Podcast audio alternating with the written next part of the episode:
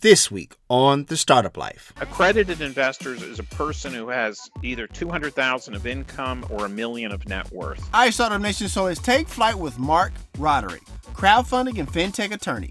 The Startup Life begins now. Seven, six, five, four, three, two, one. You'll never have the sacred stone.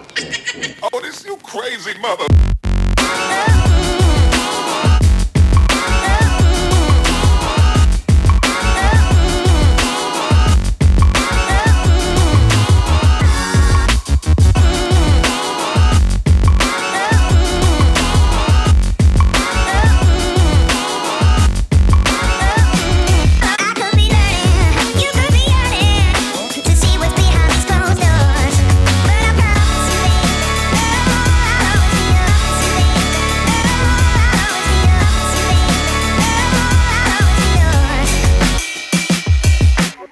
Hey, Startup Nation. Do you enjoy the startup life? Now you can let the world know with gear from the show. Choose from the label yourself, make your own look, and making money t shirts to tell your story of your path of entrepreneurship. Click the link in the show notes to purchase. All right, Startup Nation. So I hope you're ready to receive some value today. We got a big time guest in the building today. We got Mark Roderick of crowdfundingattorney.com. How's it going, Mark? Very well, thank you. I'm glad to be here. Awesome stuff. Awesome stuff. Are you ready for some knowledge in the Startup Nation today? I'm going to do my best. Oh, you're going to do. That's all I can do. Just going to do my best. You're going to do just fine, Mark. All right, so let's get started. So I'll tell you this much. So let's start here, man. What's your story on your path to entrepreneurship? Tell us all about it. Well, let's see. I had never met an entrepreneur before I uh, started practicing law. I, okay. I come from a different, different background. I was grew up in the military and and so okay. i didn't know I, I, I was not around probably many of your guests are from entrepreneur entrepreneur like families but i was not. I didn't i didn't know anything about business and so i went to law school and sure enough as soon as i got out of law school i started to represent entrepreneurs. Um, I immediately I was a young tax lawyer back in the day when tax shelters were the thing.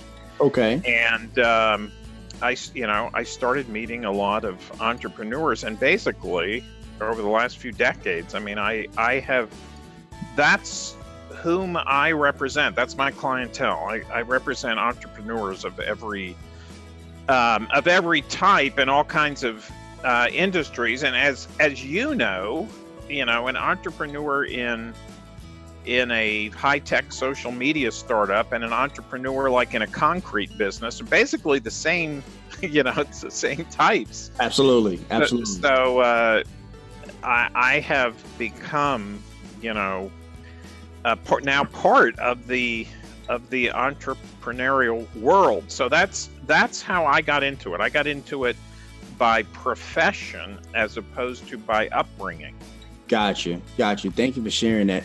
And and Mark, you went to law school at the University of Virginia, correct? I sure did. Okay, so I guess congrats in order for that national championship they just won, huh? Yes, yes, that was fa- fabulous. Now I I was there. You're probably not old enough to remember this name, but I was there during the years of Ralph Sampson.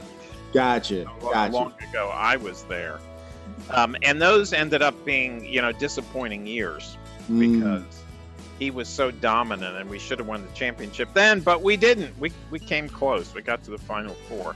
But yeah, yeah I mean, I was shocked this year. I, I didn't think they had a national championship team, but they did. There you go. Here you are. Here you are. I, actually heard of the name Ralph Sampson. I've, I did not see him play, but I've heard of Ralph Sampson. So I'm familiar with with who he is and stuff like that. But moving right along, Mark. Thank you for indulging me there a little bit. So, you know, one of the many questions we get here on Startup Nation is what the heck is crowdfunding and how does it work? So, Mark, what the heck is crowdfunding and how does it how work? Does it work? well, let's see.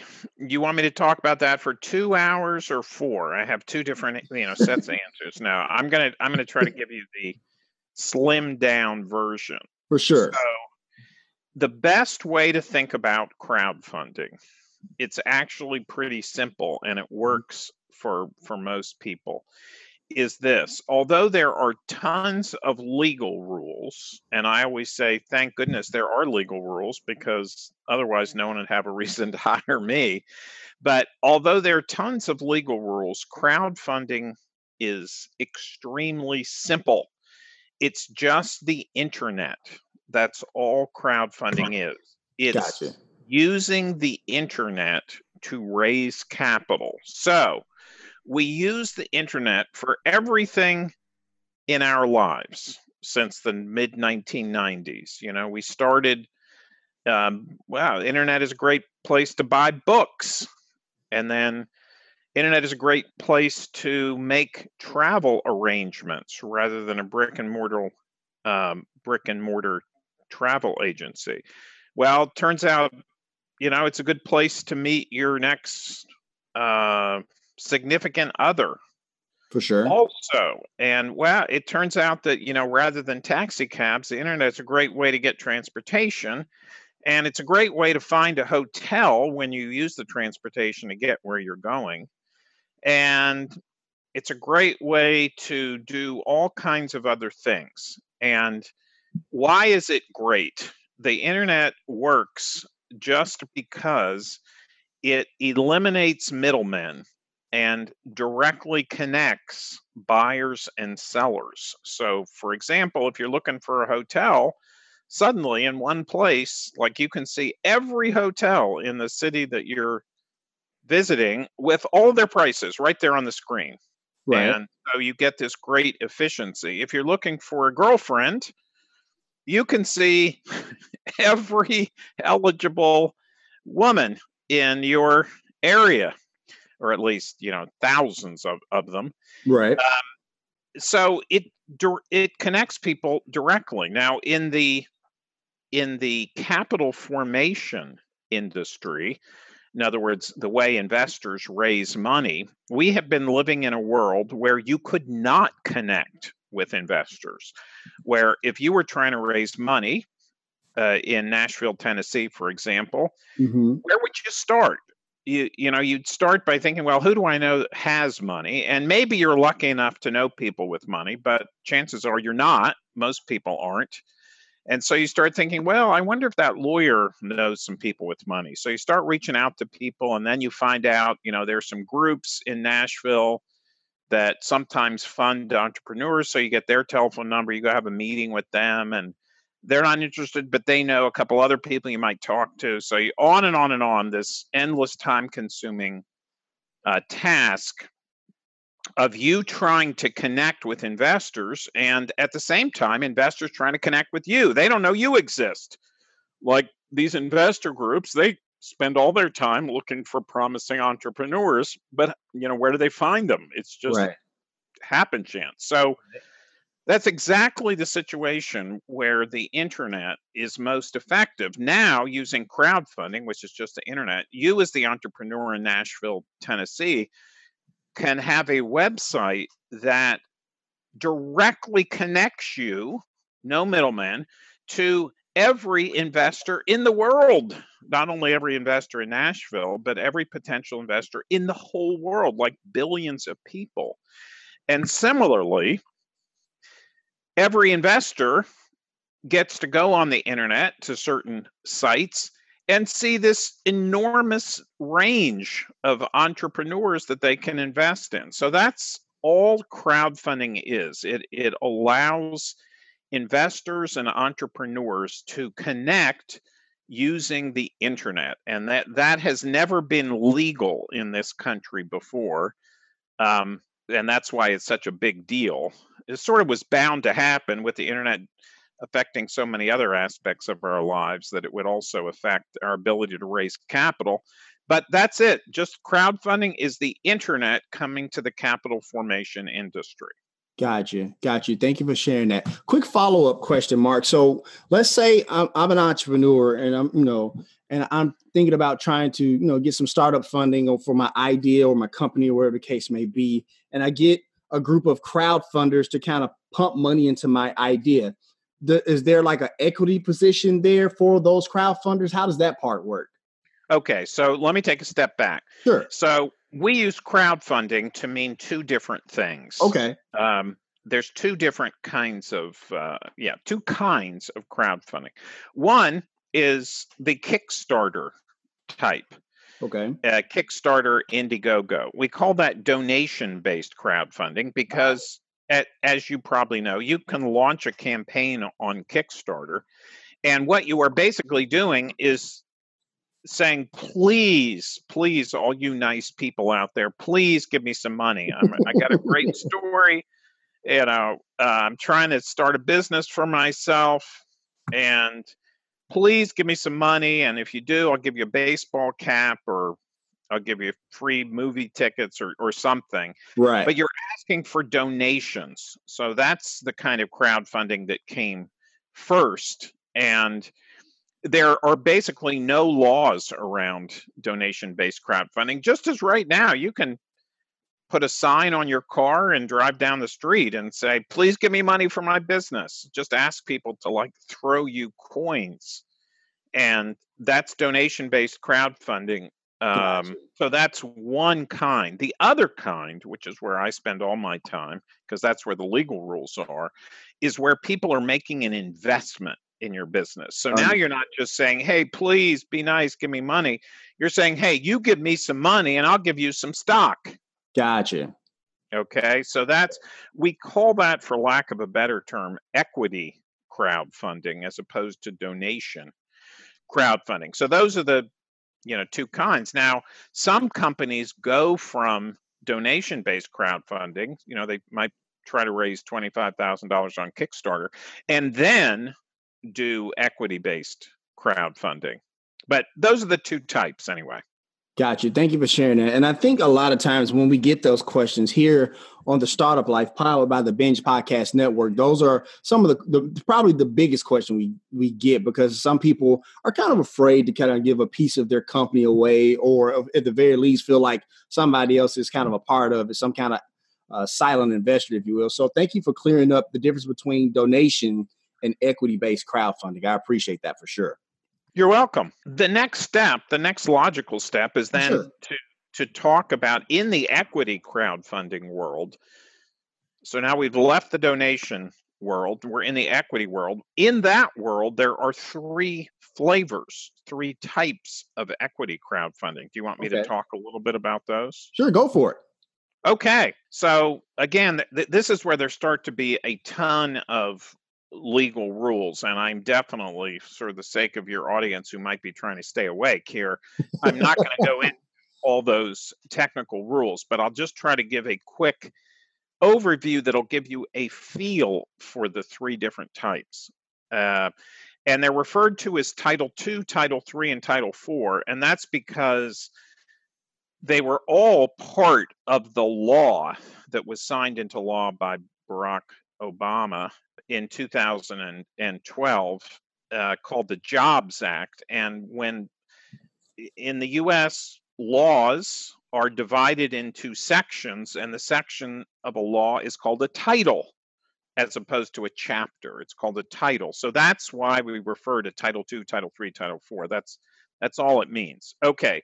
Title II is the simplest of the three flavors. Gotcha. In Title II, you can only have as investors people who are so called accredited investors. Now, should I define what that means? Um, if you if you could really quickly, yes. Really quickly. Yes. So, accredited investors is a person who has either 200,000 of income or a million of net worth. Got it. there are a lot more rules than that, but I, I'll stop there. So, in Title II crowdfunding, you can only have accredited investors. But beyond that, there's no rules. It's wild, wild west. So, you can raise as much money as you want from as many investors as you want.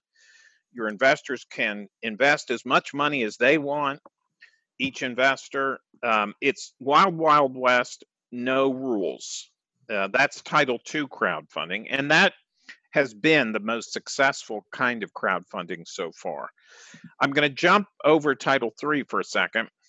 Title IV crowdfunding is very much like a full blown public offering. So to do Title IV crowdfunding, you have to put together a big big thick document submit it to the SEC the Securities and Exchange Commission. Right. Get it get it approved by the SEC it's a sort of long expensive process. And when you're approved then you can raise a lot of money up to 50 million dollars and you can raise it from both accredited and non-accredited investors. But that's not for small companies you know that's for companies who are trying to raise a lot of money and are are able to you know pay lawyers and accountants and marketing people to do that whole thing. So that's Title Two and Title Four. Title Three is the most. I saved it for last because it's the most unusual kind of crowdfunding. It's sort of a brand new animal in U.S. securities laws, and it has the most rules. Um, in Title Three, you can raise money from anybody, accredited or non-accredited, but you can you're very limited in how much you can raise. You can only raise about a million dollars a year. Um, your offering has you can't do it yourself. It has to be through a company which is called a funding portal that is licensed by the SEC. okay, okay. And among a bunch of other rules, each investor is quite limited into how much he or she can invest, very limited. The idea here is they don't want widows and orphans to be able to pour their whole life savings into some small company. So, Title III, very unusual, small, lots of regulations, but anybody can invest. So, it is used. It, it's a growing market, probably not growing as fast as some of us had hoped. So those are the those are the three flavors of crowdfunding. As I say, Title II, which is limited to accredited investors but otherwise has no rules, is by far the most popular. Got you. Got you. Thank you for sharing that. And Startup Nation, uh, Mark has been nice enough to create a crowdfunding cheat sheet on his website at crowdfundingattorney.com. And we actually have the link in the show notes for easy access for you to access that. And it kind of breaks down those flavors that Mark was just talking about a little bit. So I appreciate you sharing that with us. Oh, yeah. Well, that's that's great. There is that cheat sheet. And then at that blog, there's also like if you wanted to read up on Title III crowdfunding, I wrote a whole little booklet about it, which is hmm. there.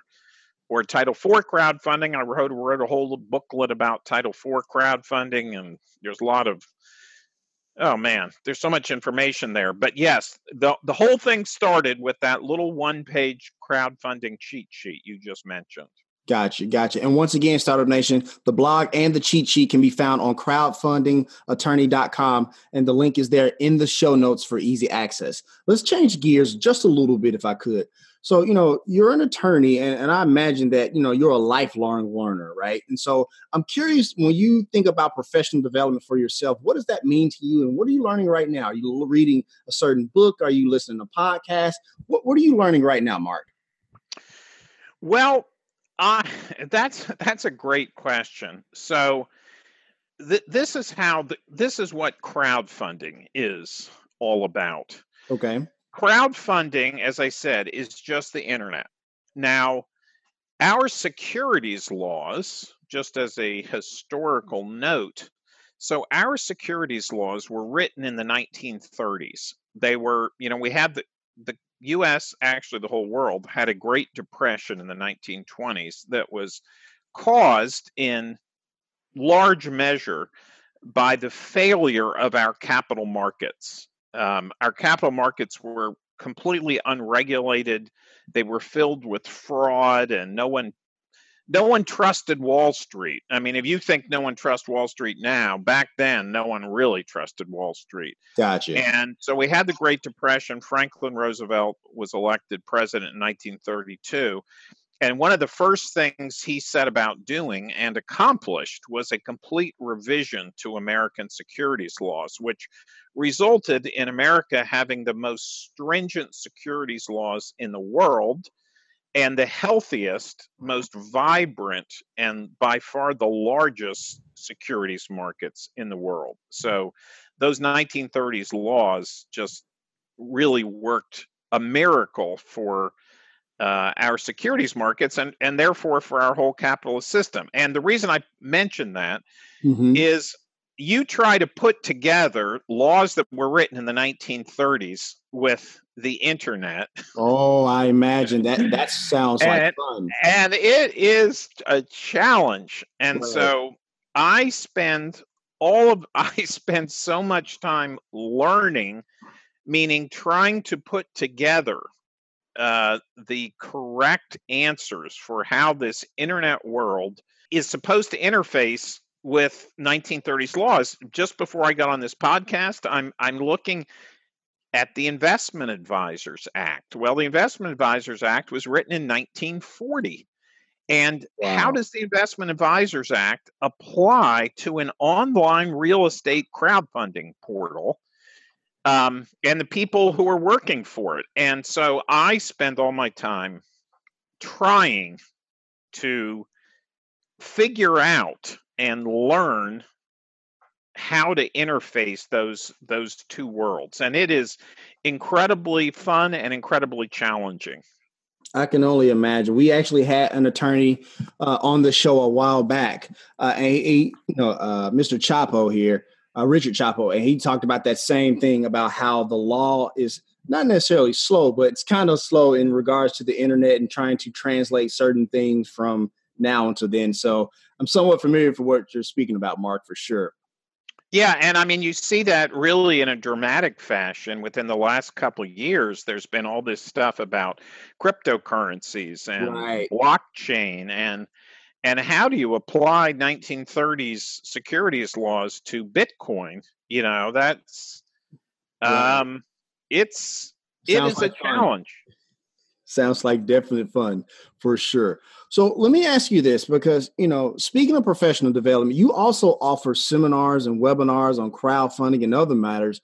Take me through your process to make sure that the content that, you know, reaches your target audience provide them with the value that you look for. You know, and I know you have panelists on from time to time. How do you pick your panelists and things of that nature? Well, what I mostly do is write this this blog, Okay. and I will tell you the secret for me to writing a successful blog is here's how I pick my blog topics. Okay. I click I don't just make them up out of thin air. I I talk about crowdfunding all day. I, I have a I have a terrific web presence. I do podcasts like this one.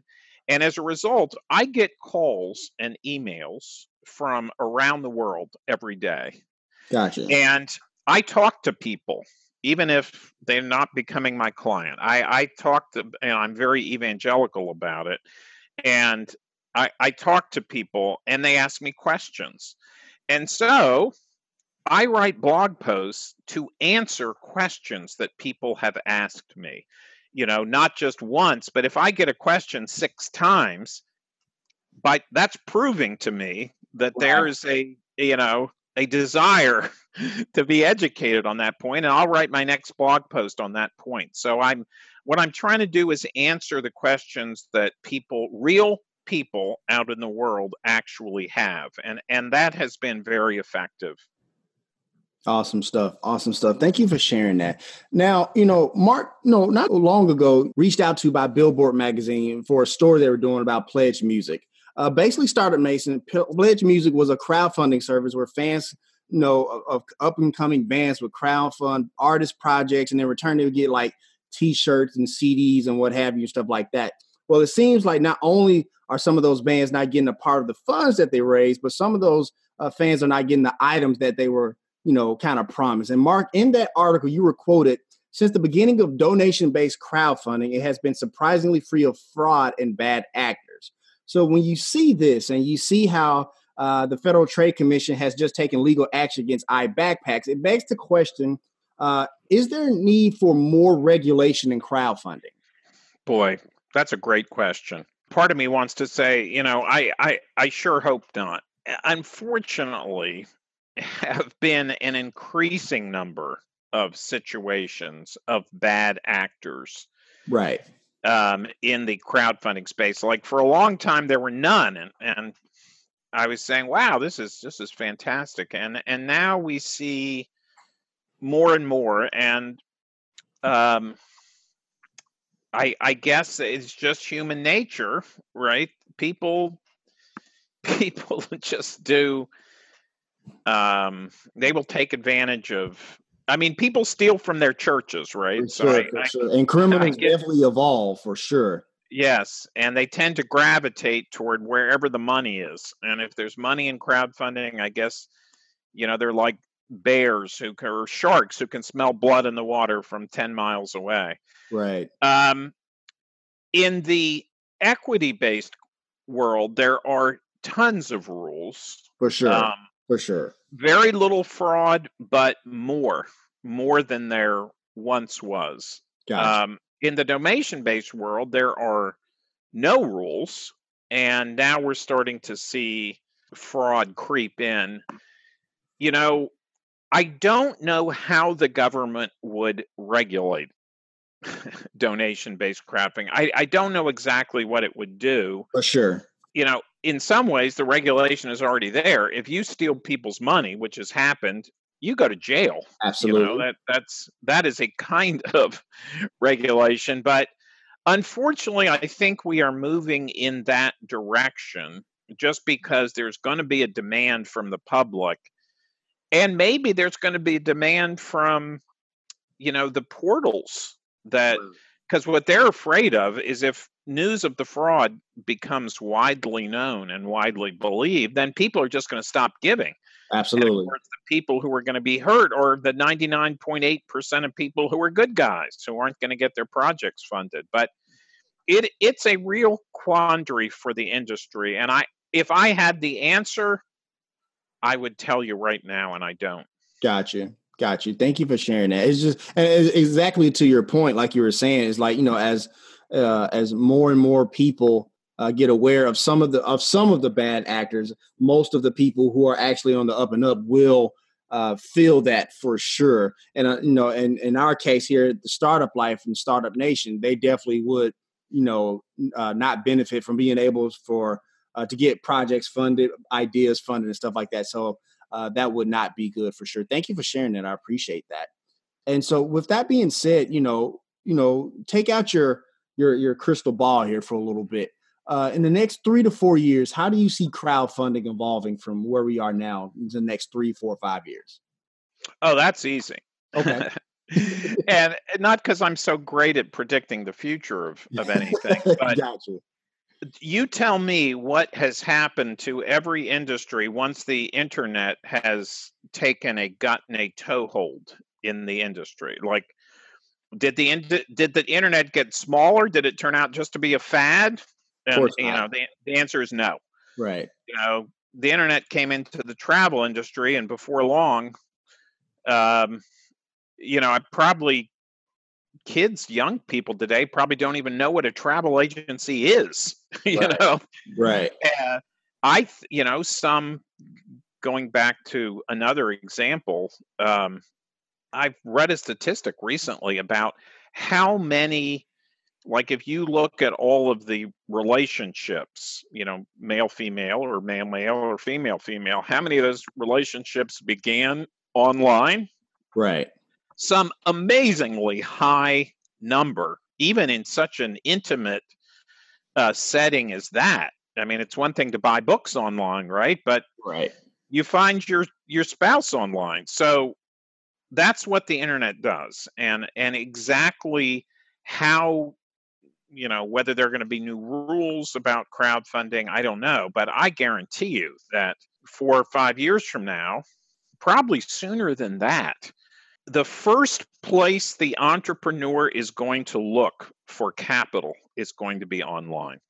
Gotcha. You know, now now it's it's still a little new um, and people think, "Oh boy, you know, I hadn't thought of doing crowdfunding."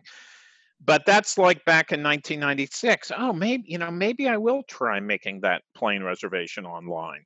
But ordering a pizza online it ordering pizza online, but it doesn't take long. So you know, one of the by far the biggest success story in crowdfunding is real estate deals being Mm. crowdfunded. And you know, the industry hasn't been alive very long, five years or so. Right. And in the beginning, people were doing crowdfunding, trying to raise fifty thousand dollars. Um, you know, then a couple hundred thousand for a real estate project. Well, in the last couple months, on one well-known real estate crowdfunding site, two separate deals. One, one of which was mine, a, a client of mine, and one of which wasn't hmm the real estate sponsor raised $14 million for a deal. Now, over the next five years, do you think maybe real estate sponsors are going to be looking to the internet to raise capital? I mean, the answer is yes. They are right now. It is starting to be, hey, I need capital. Let me try, let me go online. And so it's easy to answer your question in the big sense. Crowdfunding is just going to grow and grow and grow, just as the internet grows and grows and grows in every other industry where it takes hold.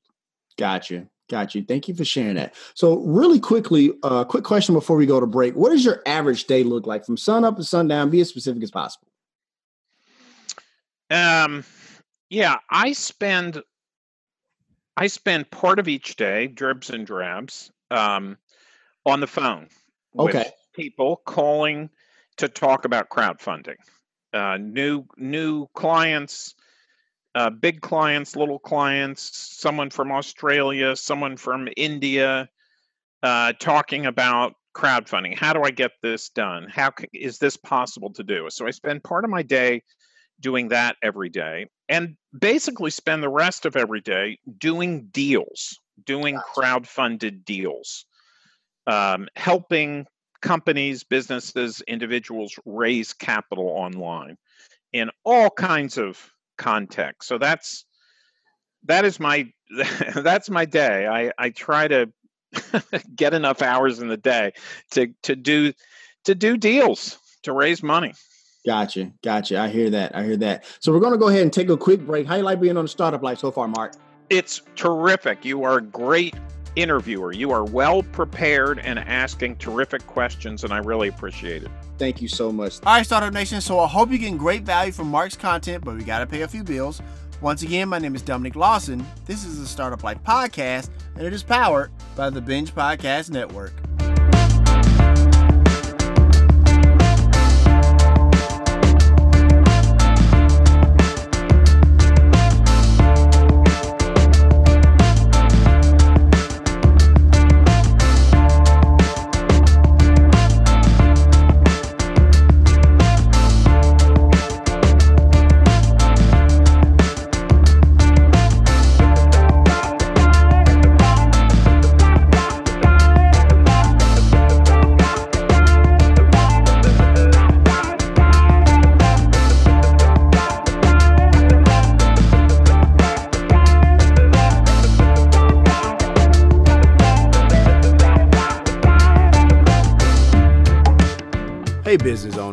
Startup Life reach is growing. Wouldn't you like your business to grow with it? Reach out to us to advertise on the Startup Life. You can reach us at 901 857 4818, or you can email me at dominic at askalsolutions.com.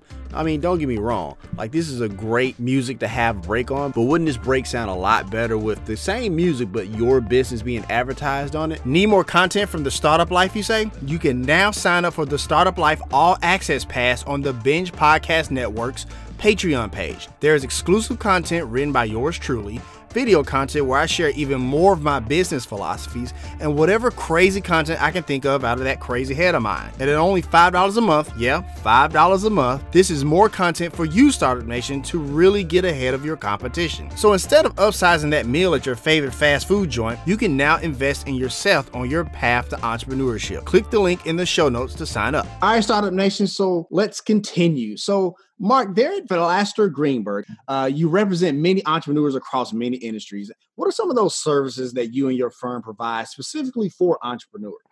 Well, we are a uh, in many ways a traditional what you'd call a full service law firm. So okay.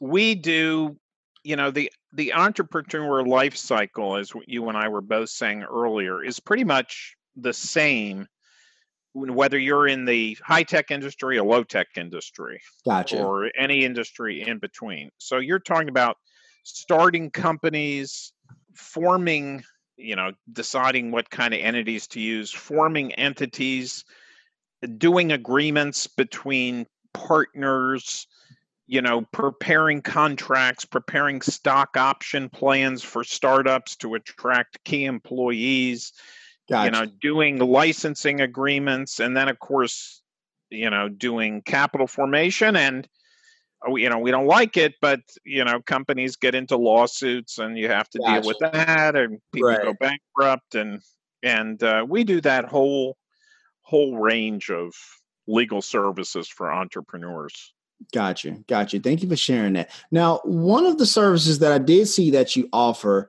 uh, is specifically in the cannabis space. And I'm, I'm kind of fascinated by this because recently we had Warren Bravo of Green Relief. He's up there in Canada and he grows cannabis using the uh, aquaponics, the aquaponics system. Yeah.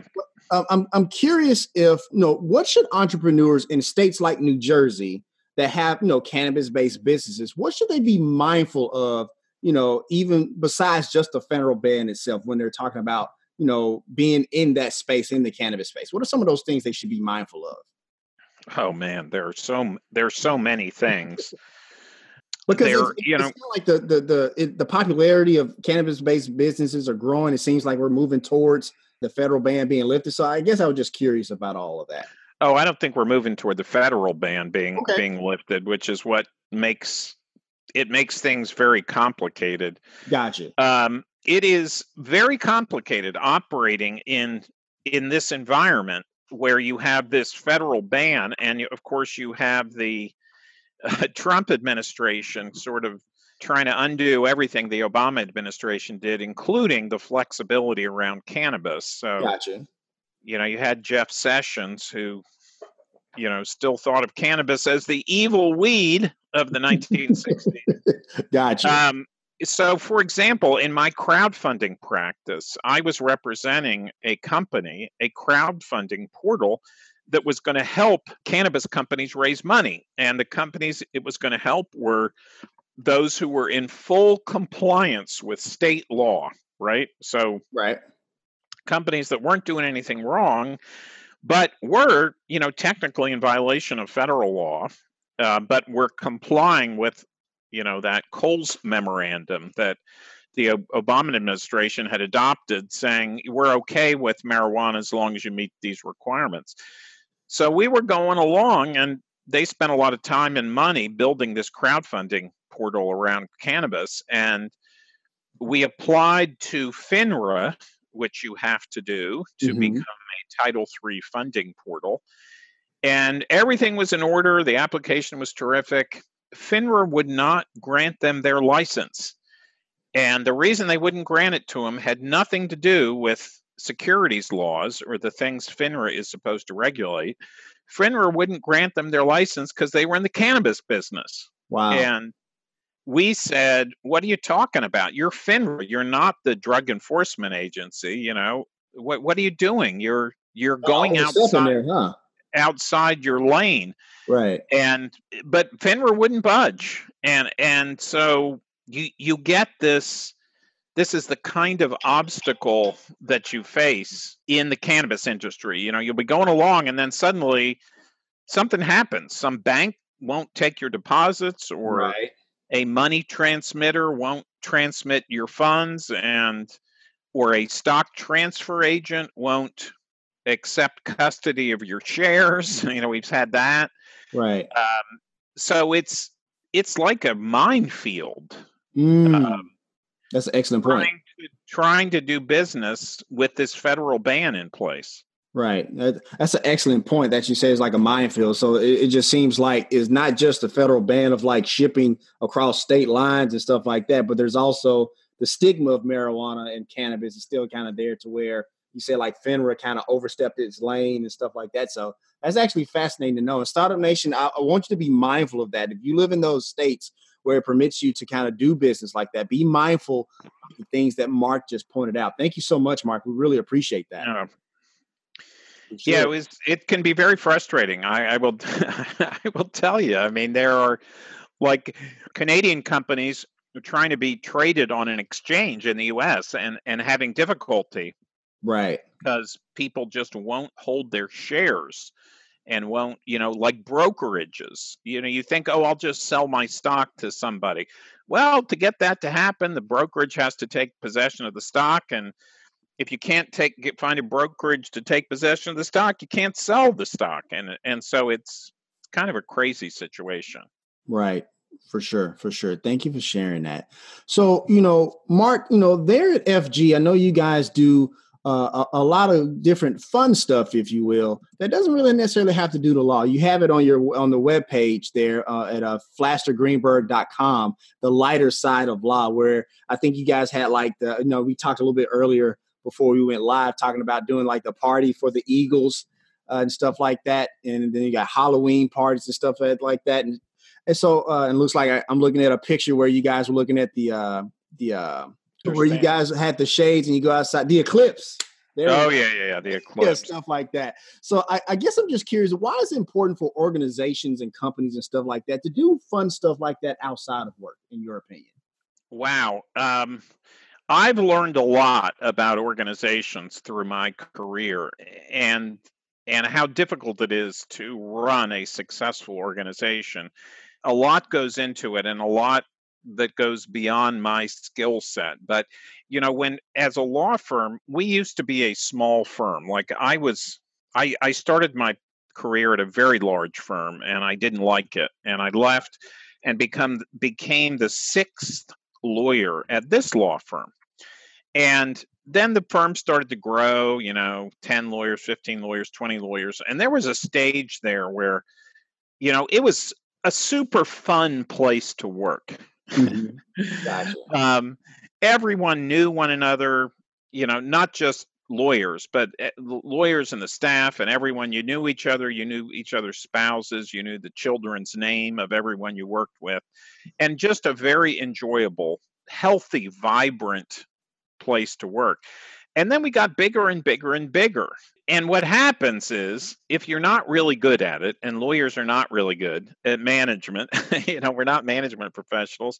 Gotcha. You, of course, gain something economically. That's why you get bigger, but you lose a lot you you lose that healthiness and that vibrance and suddenly all those personal relationships get replaced by manuals of policies and procedures gotcha and um, it it's super important to maintain the vitality and kind of the humanness of a workplace environment we we try to do it through these you know you have an eagles super bowl party or something like that it's not really effective to tell yeah. you the truth. Yeah. Doing the one-off events is not does is not a substitute. You know, I'm amazed. There are some really great companies to work for, and and I'm amazed at at how they manage to maintain that sort of sense of human scale, even as they even as they get large. That that's been a real lesson in my career. Gotcha. Got you. Thank you for sharing that. I want to switch gears really quickly, just for a hot second. And if this is something that you don't want to answer, is totally fine by me. We'll move right along. But I came across a, a post on LinkedIn that you didn't post it, but you responded to it. It was talking about income inequality. Oh, there you go. Yeah. And you said that, you know, quote, income and wealth inequality are reaching a breaking point, end quote. And then there's another quote, where it says, We entrepreneurs and capitalists ignore the inequality at our moral and financial peril, end quote. Mark, for those who don't see the issue of income inequality the way you see it, what part of the issue, in your opinion, are they not seeing or understanding? Well, it's a complicated issue, but I sure. I sure. I have experienced it at a personal level. So okay.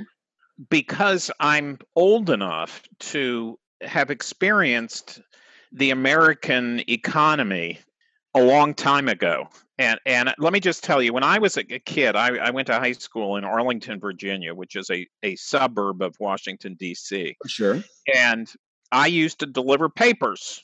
I used to deliver the Washington Post when I was about 14 years old and wake up at four every morning, go out, you know, in the snow and the rain and deliver newspapers. And the neighborhood where I delivered newspapers was what we would view today as not a particularly special neighborhood, but in my area, it, it was, you know, the where the rich people lived. But okay, and and it included uh, the house of a guy named George Shultz, who was the Secretary of the Treasury at the time. Mm-hmm. The house of George Shultz, it was a nice house. It was not anything like what the houses that you see today. And that's kind of the point of the story.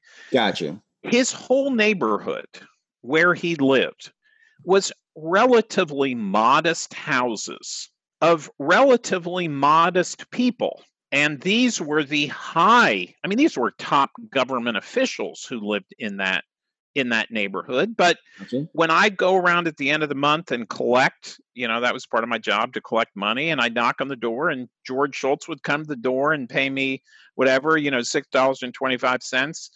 You contrast that to America today, where we have these vast, vast discrepancies in mm-hmm. income and and wealth where a paper boy today, I guarantee you, could not get into the development where our Steve Mnuchin and his model wife, you know, the, our Secretary of the Treasury, live. Right. Uh, and he sure he lives in some gigantic mansion with security guards and and that whole thing. I mean, I don't need to tell you or your listeners about the right inequality, and it's crept up on us. And the thing is, it's crept up on us not just as an inevitable consequence of capitalist growth, but it's it and i'm talking as a confirmed capitalist here it's kept right. it's crept up on us because of policies that have been implemented eh, you know intentionally that have moved wealth and income not down the ladder like robin hood but in a reverse robin hood you know policies uh, that it's it's a vicious cycle because the wealthy people, particularly now with you know the Supreme Court decision, Citizens United, are are empowered to have legislation enacted that benefits them. And every time that happens, the inequality ratchets up a little more. And then the next round of legislation, when wealthy people have even more power, ratchets it up a little more. And and this is dangerous for our society, which is the, the last part of that quote. If you're a capitalist, you shouldn't like this. Capitalism works best in a more equal society. It, you know, capitalism isn't feudalism when there are you know hmm. the, the the lord the king of the manor lives in his castle and all the peasants work for him that's not capitalism you know we had very very vibrant capitalism in the 1950s and in the 1960s when the, the, the inequality was so much less. I mean, I think the statistic is 30 years ago, the average CEO made 30 times what his uh, typical employee made, and now it's 300 times. Wow. You know, we just have this growing gap, and it is not a natural phenomenon. And for capitalists, it's not a healthy phenomenon. And and wealthy people who you know only can think about well i want bigger tax cuts for myself. I don't want to have any social security. I don't want to pay for other people. I don't want public education. They are being short-sighted. This is not that path does not have a good ending. So that's what i'm saying. It's to our mutual benefit that we you know take steps to curtail this massive inequality that we're facing today. So i'm sorry that was a long answer to it. no worries. no worries. I, I, I wanted to get your take on it because you know it, it's a it's a hot topic. It's you're you know you're talk we're talking about crowdfunding and so finances and stuff like that. It's kind of in your wheelhouse so i kind of wanted to get your take on that. Yeah well one of the reasons i, I told you i'm evangelical about crowdfunding is that mm-hmm.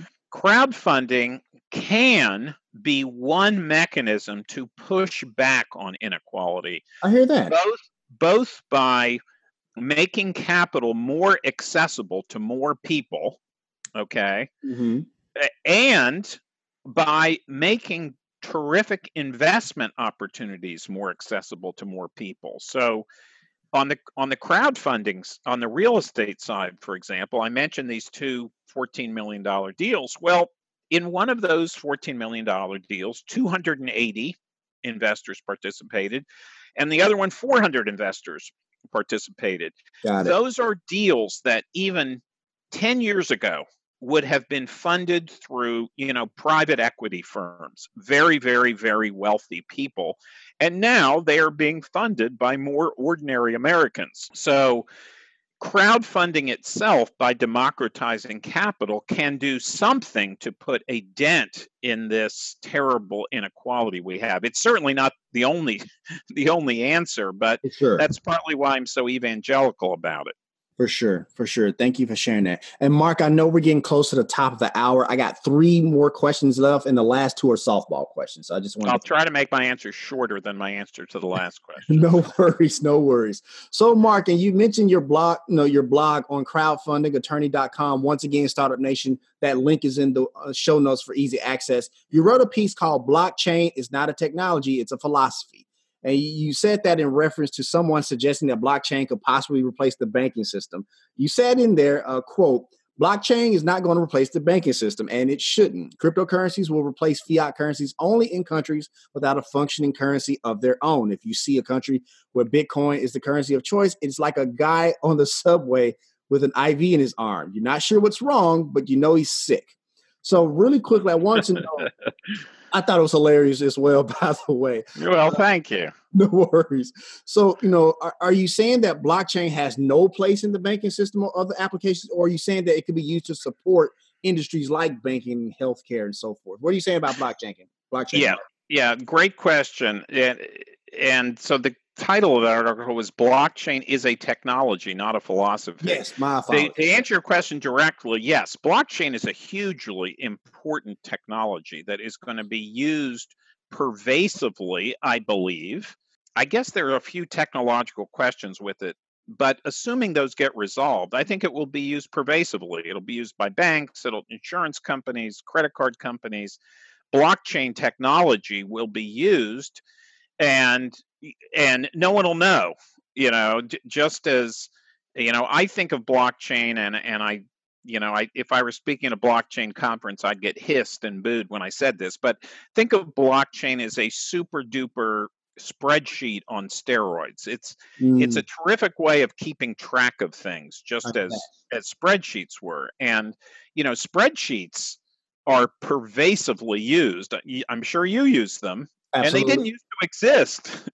Right. they didn't used to exist, but now, of course, they exist. They are used pervasively, and no one gives it a second thought. It's just a great technology that gets used. That art, I wrote that article because uh, I experienced, as all of us have, people who had convinced themselves that blockchain and cryptocurrency were going to change the world. I mean, I've had people, very smart tell, people, tell me blockchain was going to change human nature. And and i had i speak at conferences i've spoken at a blockchain conference where there was this guy and from the venture capital world and he, and he said oh they're going to replace banks they're going to replace the us dollar. And this was just nonsense. Gotcha. It, it, you know and i i'm just trying to draw the distinction between a super important technology and something that's going to make a difference to human lives as i i think i also said in that article or said in others Absolutely. every time there's a big new technology whether it's nuclear power or radio or television or automobiles or airplanes there are those who convince themselves that finally at last the human human race is going to be improved for the better and we're all going to be happy and live ever after and it always turns out of course that that's not the case. You know, we thought that the internet was going to promote democracy worldwide and be a force for good, and now we find out, lo and behold, you know, Russia uses it to influence our election. So my my point is that we can't rely on technology to improve the human condition. We can only rely on humans to improve the human condition. I hear that. I hear that. Thank you for sharing that. So, Mark, you've had this amazing career uh, up until this point, and it, it reminds me that I believe everybody has a superpower that kind of, you know, uh, powers their career, their path to entrepreneurship, or what have you.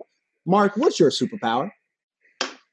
Oh boy, I don't know. I don't think I have a superpower. Um, I, I, I, I will just say that in the crowdfunding world, as soon as I heard about crowdfunding, it didn't yet exist. Mm-hmm. I realized that what I told you and your listeners a while ago that it's just the internet. That that forget all these rules. This is just the internet. And I said to myself, the capital formation industry is a multi-trillion dollar a year industry and wow the internet is now going to come to that industry and this is going to be super cool and exciting so i had that insight and have been able to communicate that insight and that has worked out really well i hear that i hear that so what i hear you saying is that your superpower is foresight that's, that's well, in that case, I, I mean, I don't, I, I don't know what the stock market's going to do tomorrow. Fair enough. Uh, fair enough. Fair enough. It's all good. It is all good. So, Mark, before I ask the last question, I just want to say thank you so much for coming on the Startup Life. You provided Startup Nation with amazing value in relation to crowdfunding, blockchain, and everything else in between. So, right now, at this point, I want to give the microphone over to you because you work with a lot of entrepreneurs uh, there in New Jersey and around the world, actually. So, you know, there's an entrepreneur out there who's afraid to start their company or they're afraid to move forward in their company, feel stuck. Give them some words of motivation today, Mark, to tell them to keep moving forward. Oh, boy. Well, all of us feel stuck, right? I'm sure you and you were when you were trying to decide whether to do this podcast. I don't mean today's version, but sure. in, in you know you get stuck and you get you get afraid and I, I will tell you that the advice that has worked for me is take it one step at a time and work on what you're not so good at. All of us have skills, you might call them superpowers, but all of us have weaknesses. And I have personally found it effective to work on the weaknesses, but just one bite at a time because if you if you try to think about running across the country, it's overwhelming and you never take the first step. Mm. But if you just think about, you know, maybe going a mile, let's let's try a mile today. Well, what do you know? You wake up the next day and you're a mile beyond where you were when you woke up the day before. So, work on your weaknesses one step at a time. I for me has been good advice.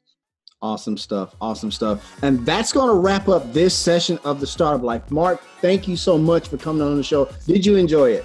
Oh man, you are a terrific host. I try I, my best. I'm amazed how prepared you were for this for this uh, podcast. No it's worries. Incredible. Well, thank you so much. I appreciate that. All right, Startup Nation. So here's my final take. Crowdfunding is definitely still a somewhat new source of getting that startup capital. It's not like the traditional space of getting money from friends and family or uh, going and taking out that bank loan.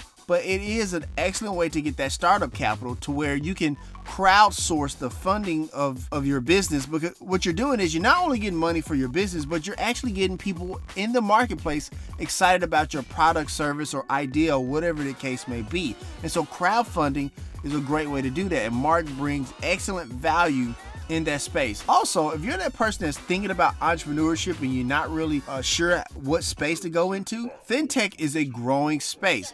When we talk about the financial industry and how it's ever evolving with not only stuff like Bitcoin and the emergence of blockchain and uh, the Cash App and Square and everything else, and everybody having ways to transfer money, fintech is definitely a place you definitely want to think about, whether it be you want to create a new app or service or whatever the case may be.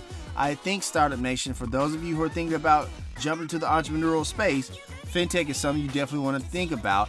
And Mark is definitely a person you want to contact if you're thinking about jumping into that space. If you want to let us know what you think about the show, have an idea for a show topic, or like to advertise on our show, please send us a message on the Startup Life Podcast Facebook page. And while you are there, like and follow our page as well. It's a way for us to engage with you, Startup Nation, and really grow our community. The link is here in the show notes. Subscribe to the show as can be now be heard on Apple Podcasts, Google Play, Stitcher Radio, Spotify, or whatever your favorite platform to get your podcast on. If you are listening on Apple Podcasts and you find our content valuable, please give us a five star rating as it will help us climb the charts and help more people find our show. Also, don't forget to sign up for the Startup Life All Access Pass to get exclusive content. This is exclusively on the Binge Podcast Network's Patreon page. And hey, if you have an idea, be about that life, the Startup Life.